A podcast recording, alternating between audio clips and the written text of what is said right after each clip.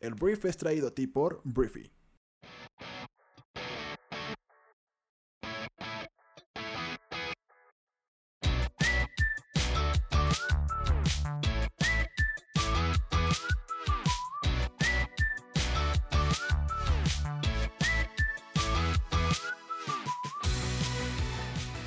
Muy buenos días, bienvenidos a esto que es El Brief. Es el programa en el cual puedes conocer las noticias más importantes del mundo en cuestión de minutos. Yo soy tu anfitrión Arturo Salazar y este programa nace de la necesidad de conectarnos con otras personas, de que cuentes con la información para construir una conversación en cualquier lugar y acerca de cualquier tema.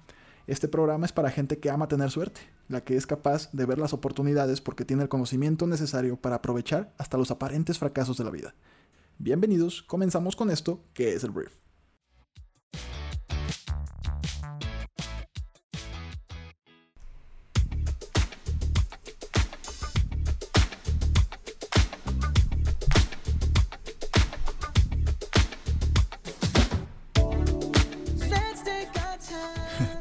Muy buenos días, Briefers. Muy buenos días. Amanecimos de muy buen humor de entrada porque es viernes. Es un gran día porque pues, el viernes es un día delicioso en cualquier día de la semana. Más bien en cualquier semana, no en cualquier día. En cualquier semana el viernes siempre se puede festejar. Yo soy Arturo, te doy la bienvenida a este brief para este viernes 22 de noviembre. El año se nos está yendo entre los dedos. Ya se nos está acabando la década, no solamente el año. Y el día de hoy quiero empezar hablando de muchas noticias. Pero primero vamos a hablar de métodos anticonceptivos. Esa palabra que te daba pena pronunciar o que tal vez en tu familia era tabú o sigue siendo tabú, pues tenemos que empezar a ponerlo un poquito más sobre la mesa de discusión. Y es muy interesante lo que voy a decir porque los métodos anticonceptivos, sobre todo los que tienen que ver con algo que te tomas, algo que te inyectas, algo que te insertas en el cuerpo, había sido como algo muy, muy, muy del lado femenino durante muchísimos años, ¿no? O sea, como que el único método anticonceptivo que intervenía el cuerpo de un hombre era la vasectomía, ¿no? Que pues cortabas los conductos seminales y pues no podías tener un bebé, porque pues cortabas los conductos, no podía pasar nada. El día de ayer se anuncia que pues la primera inyección anticonceptiva para hombres está a punto de llegar. El Consejo Indio de Investigación Médica anunció que completó exitosamente los ensayos clínicos del primer anticonceptivo inyectable para hombres del mundo. Lo que dijeron ellos es que los ensayos terminaron, incluidas las pruebas clínicas de fase 3 extendidas, para las cuales se reclutaron 303 candidatos con una tasa de éxito del 97% y sin efectos secundarios informados. Fue lo que dijo R. S. Sharma, científico senior de la compañía. Entonces el desarrollo llamado inhibidor reversible y esperma bajo guía, se llama Risuc, está hecho de un compuesto llamado anhídrido maleico de estireno y debe ser inyectado bajo anestesia local, de acuerdo con el diario El Universal. El tratamiento tiene una duración de 13 años, tras el cual pierde sus efectos y pues esta compañía confía que esté disponible al público de 6 a 7 meses. Entonces los procedimientos no quirúrgicos siempre se prefieren porque son más seguros y menos invasivos y pues veremos si esto sí funciona. O sea, vamos a ver si, ha sido un tema en el cual las mujeres tristemente a la hora de que toman anticonceptivos, por ejemplo hormonales, destruyen, o sea neta se dan en su madre muy gacho a la hora de que toman este tipo de medicamentos. Al final de cuentas pues no sé si son medicamentos, me gustaría llamarles así, y como que ha sido muy sencillo, o sea de alguna forma normalizado que cualquiera la tome, ¿no? O sea, la pastilla del día siguiente, no importa, tómatela, con tal de no tener un bebé. Es como ching, güey. O sea, una pastilla del día siguiente también es una bomba de hormonas que, pues, afecta gravemente el cuerpo de una mujer. Entonces, este tipo de noticias son muy agradables de saber. Porque, bueno, de entrada es algo que se aplica al hombre. Al parecer es una inyección que no va a tener ningún tipo de consecuencia secundaria. Tiene 13 años de duración y pues de alguna forma es hasta cancelable pues. Entonces, una gran noticia. Esto sobre todo es una gran noticia pues para países en los cuales la natalidad es descontrolada. En países en los cuales pues la gente tiene bebés sin la capacidad de poder criarlos con atención, ni con dinero, ni con ningún tipo de atenciones. Entonces, esto creo que le hace bien a nuestra humanidad, ¿no? Digo, tal vez tienes una ideología la cual no acepta anticonceptivos. Voy a respetar tu ideología, por supuesto, pero cuando lo llevamos a la vida real, al mundo allá afuera, es una buena noticia el hecho de que podamos tener un método más de anticoncepción en este planeta. Hablemos de negocios, hablemos de Victoria's Secret, que bueno, Victoria's Secret es esta marca icónica de lencería femenina que el día de ayer dio una noticia importante, de un campanazo, yo creo que importante en la industria. La compañía matriz de Victoria's Secret ha cancelado el fashion show de este año, mientras trabaja para evolucionar el marketing de la marca, según su director financiero. El fashion show de Victoria's Secret es un evento anual que hasta hace no tantos años era un evento pues en prime time, más bien es lo que quise decir, en el cual pues la gente se juntaba a verlo, ¿no? Y era pues de alguna forma algo popular, algo que pegaba, algo que funcionaba para generar ventas, pero al parecer ya no.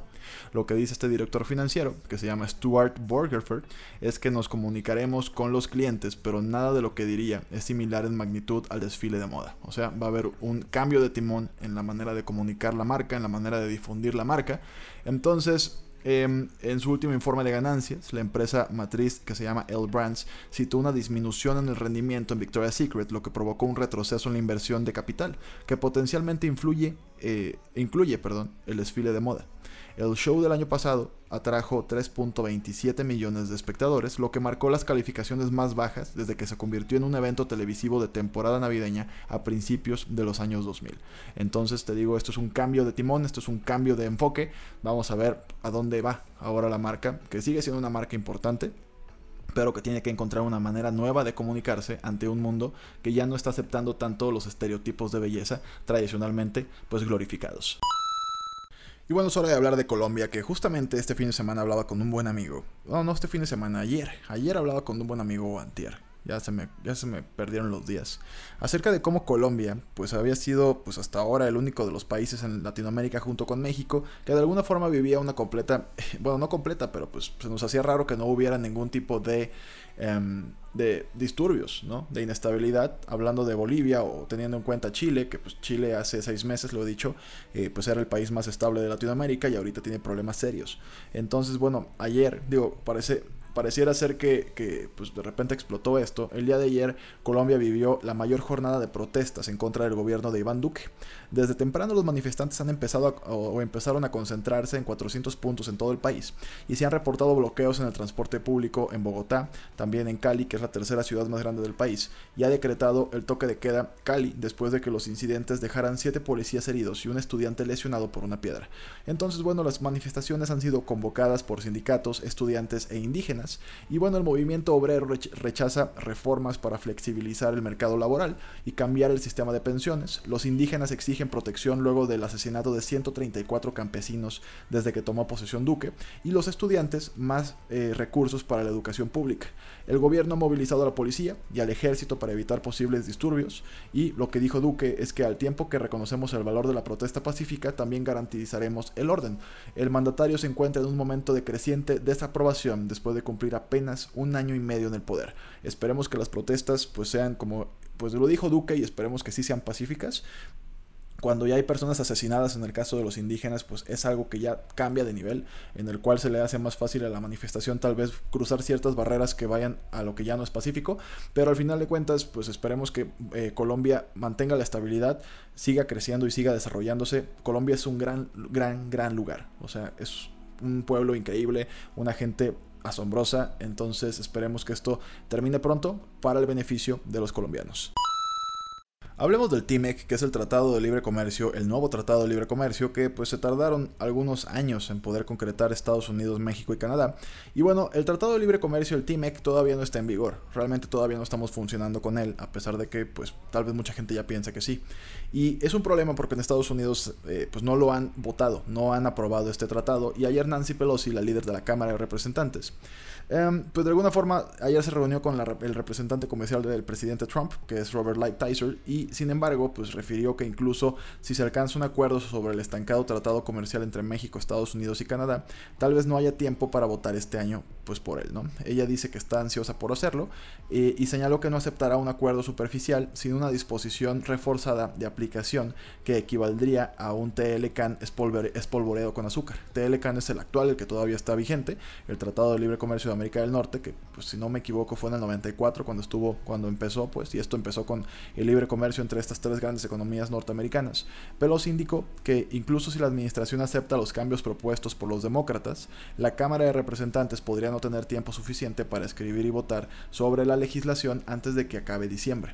Entonces, bueno, cualquier acuerdo verbal aún tendría que ser redactado en la legislación, evaluado por su impacto presupuestario y puesto a consideración en el comité correspondiente, fue lo que puntualizó esta mujer que ha sido pues todo un personaje en este periodo legislativo en Estados Unidos, porque además de todo esto ha sido la primera, o más bien la que impulsó el juicio político en contra de Donald Trump. Entonces, por lo pronto es esto la noticia. De acuerdo con la demócrata, pues un acuerdo verbal sobre el tratado tendría que ser redactado y votado en Estados Unidos, y esto podría no tomar, o más bien podría no darle suficiente tiempo para que el T-MEC fuera aprobado este mismo año. Esto obviamente genera incertidumbre.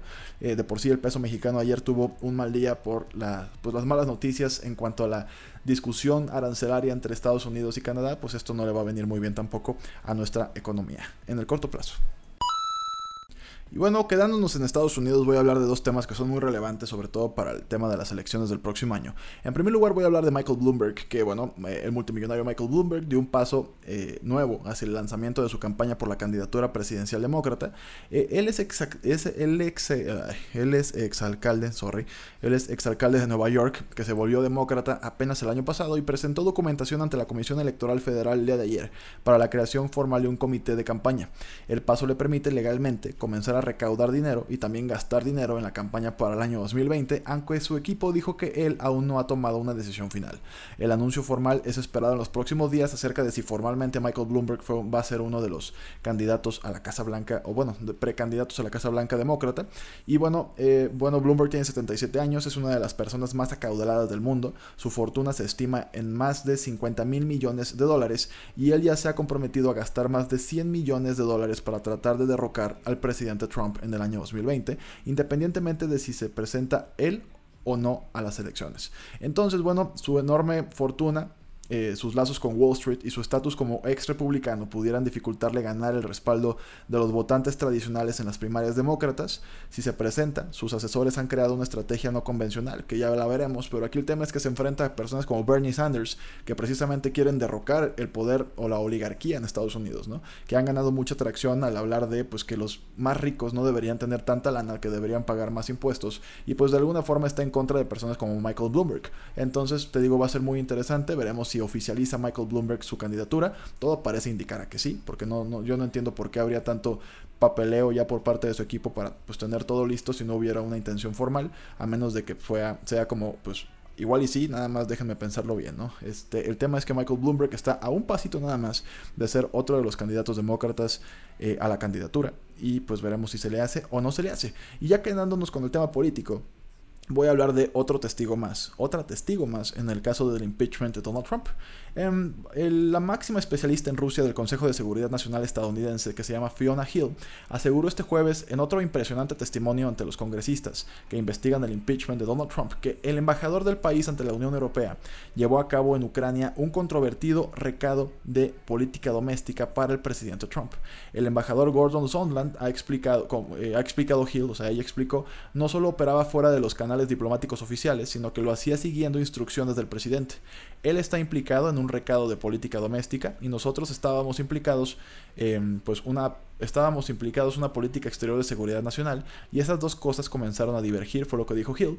Entonces, bueno, el miércoles lo hablamos aquí, el propio Sondland aseguró que él mismo presionó al gobierno de Ucrania por orden expresa del presidente Donald Trump este jueves, poniendo fin a una intensa semana de audiencias públicas del impeachment, han declarado Hill y David Holmes, que es asistente del Departamento de Estado, que escuchó una conversación telefónica entre Sondland y el presidente el pasado 26 de julio.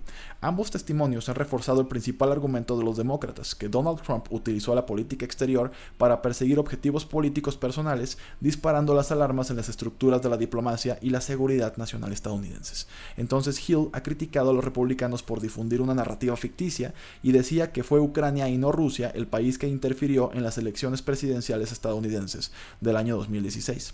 Dicha desacreditada teoría, abrazada por el presidente Trump y por su abogado personal Rudy Giuliani, es importante en la trama del impeachment. Lo es porque la investigación se basa precisamente en las acusaciones de que el presidente Trump retuvo un paquete de ayuda militar a Ucrania y se resistió a acordar una visita a la Casa Blanca ansiada por el recién electo presidente Volodymyr Zelensky para presionar al gobierno de Kiev con el objetivo de que se comprometiera públicamente a investigar las actividades en Ucrania del hijo del ex vicepresidente demócrata Joe Biden, así como indagar precisamente sobre esta teoría acerca de la injerencia ucraniana en las elecciones del año 2016. Entonces, bueno, Hill dijo que dicha teoría fue inventada por los servicios de inteligencia rusos para desestabilizar a Estados Unidos y desviar la atención de su propia y hoy demostrada injerencia. Entonces, Hill dijo que se negaba a tomar parte de un esfuerzo de legitimar una narrativa alternativa sobre que el gobierno de Ucrania es adversario de Estados Unidos y que Ucrania y no Rusia nos atacó en el año 2016. Estas ficciones son dañinas incluso si se despliegan por motivos puramente de política doméstica. Entonces, te digo, todo esto sigue enterrando a Donald Trump. Todo esto sigue dando más y más testimonios de que efectivamente Trump presionó a Ucrania para ganar un favor político y pues tener el camino más libre a la Casa Blanca el próximo año. Es grave, es grave. Esto se supone que en el papel tendría que ser considerado como acreedor a un juicio político y la destitución del presidente. Se termina esta semana, que ya se acabaron las audiencias públicas de testimonios como estos, y pues vamos a ver qué sigue. Lo que seguiría todavía es un poquito incierto. Los testimonios de Hill y de Holmes han sido los últimos previstos esta semana y de momento también son los últimos programados en esta fase de audiencias públicas. Este jueves un grupo de senadores republicanos se reunió con oficiales de la Casa Blanca para debatir la estrategia con el proceso.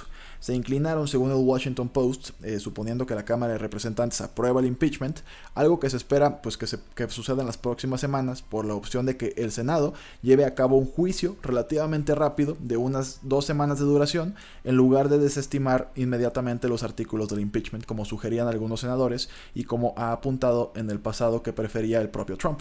El hecho es que lo que quiere Trump y lo que quieren senadores republicanos es que de volada pues quiten esto, ¿no? Que los senadores al final tienen la decisión de decir, ¿sabes qué? Trump se queda en el poder a pesar de todo, pero yo creo que sí le van a dar una duración de 2 semanas al parecer, y esto yo estaría preocupado si fuera Trump. O sea, si fuera Trump y me dijeras, oye, el juicio va a durar 2 semanas, es como, ¿por qué, güey?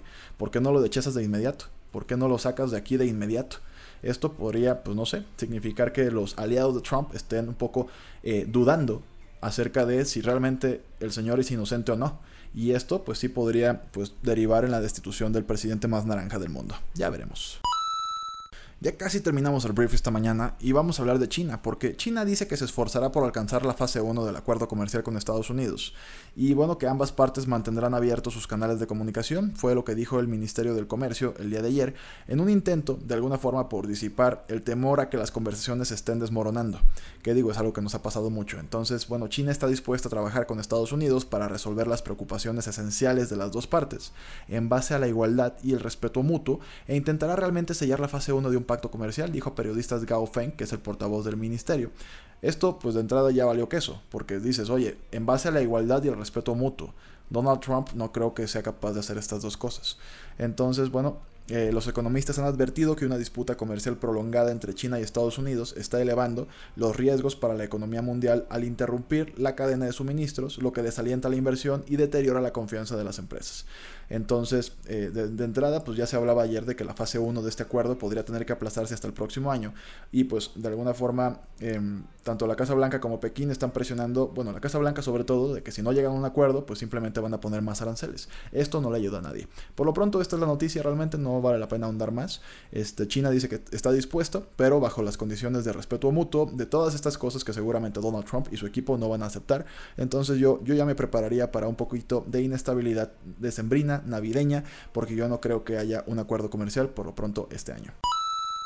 Y bueno, para terminar el brief voy a hablar un poquito de negocios, voy a hablar de startups, porque bueno, lamentablemente el día de ayer WeWork, que es este espacio de coworking que está presente en todo el mundo, ya comenzó a despedir a 2,400 empleados. WeWork está siendo golpeado por despidos desde el día de ayer, según la CNBC, marcando la última recesión a raíz del desastroso intento de salida a la bolsa de la compañía. La tienda informó que WeWork está dejando ir a 2,400 empleados. Los despidos en la empresa han sido rumoreados durante meses, y en septiembre el diario The Information Information informó que los ejecutivos consideraron despedir hasta un tercio de la fuerza laboral de la compañía, o alrededor de 5,000 empleados. Los despidos son solo el último momento, o la última noticia en una caída precipitada para WeWork, que en un momento este año fue valorada en $50,000 millones, pero desde entonces se ha convertido en un símbolo de mala gestión corporativa ante preguntas sobre su liderazgo y pues plan de negocios. De hecho, WeWork pospuso su oferta, su oferta pública inicial, su IPO, planificada a principios de este año, y se ha enfrentado a un intenso escrutinio público en los meses posteriores. Incluso su cofundador Newman fue destituido. Todavía se tiene que instituir a un director general que realmente pueda con este paquetote que es WeWork. Por lo pronto, 2,400 empleados comienzan a ser despedidos por parte de WeWork, lo cual nunca es una buena noticia, sobre todo en estas fechas cercanas a Navidad. Pero bueno, WeWork está en esta reestructuración intentando salvar a su negocio y su flujo de efectivo, y va a tener que ser necesario. Por otro lado, voy a hablar de Google, porque el asistente de Google ahora te va a ayudar a leerle a tus hijos en cualquier parte del mundo. Google lanzó el día de ayer una nueva y agradable función de asistente llamado My Storytime, que permite a los padres simular la lectura a sus hijos cuando uno de los padres está fuera de casa. Un padre podrá grabarse leyendo capítulos de historias, y el otro padre o la niñera puede pedirle a Google Nest que lea esas grabaciones a los niños.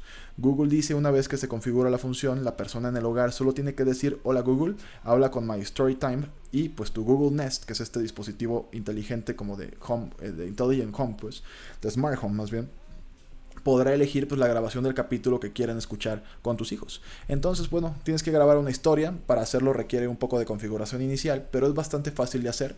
Realmente en el sitio web My Storytime puedes iniciar sesión con tu cuenta de Google, que está conectada a tu altavoz Nest, y se le pedirá que realices más bien una serie de grabaciones cortas para ayudar a guiar la hora del cuento, o para pues todo el storytelling de tu cuento a través del Nest. Entonces, bueno, de hecho puedes preguntarle historias. O sea, tú puedes grabar varias historias que tal vez tu hijo o tu hija ya conozca de ti. Tú puedes ponerle, por ejemplo, ¿qué historia te gustaría escuchar?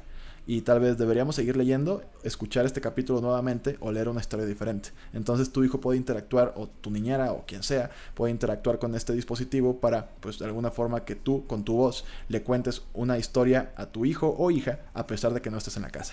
Entonces, una vez que los hayas grabado, vas a crear un módulo para una historia específica, y luego podrás grabarte leyendo capítulos enteros del libro.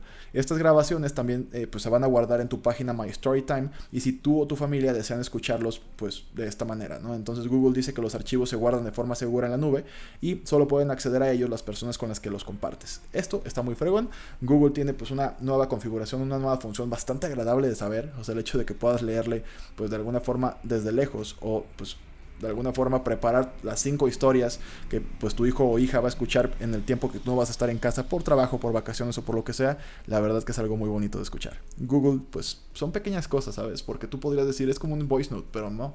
Lo estás incorporando a un dispositivo, lo estás incorporando pues a un sistema que pues responde, y pues de alguna forma es mucho más sofisticado. Es muy bonito esto.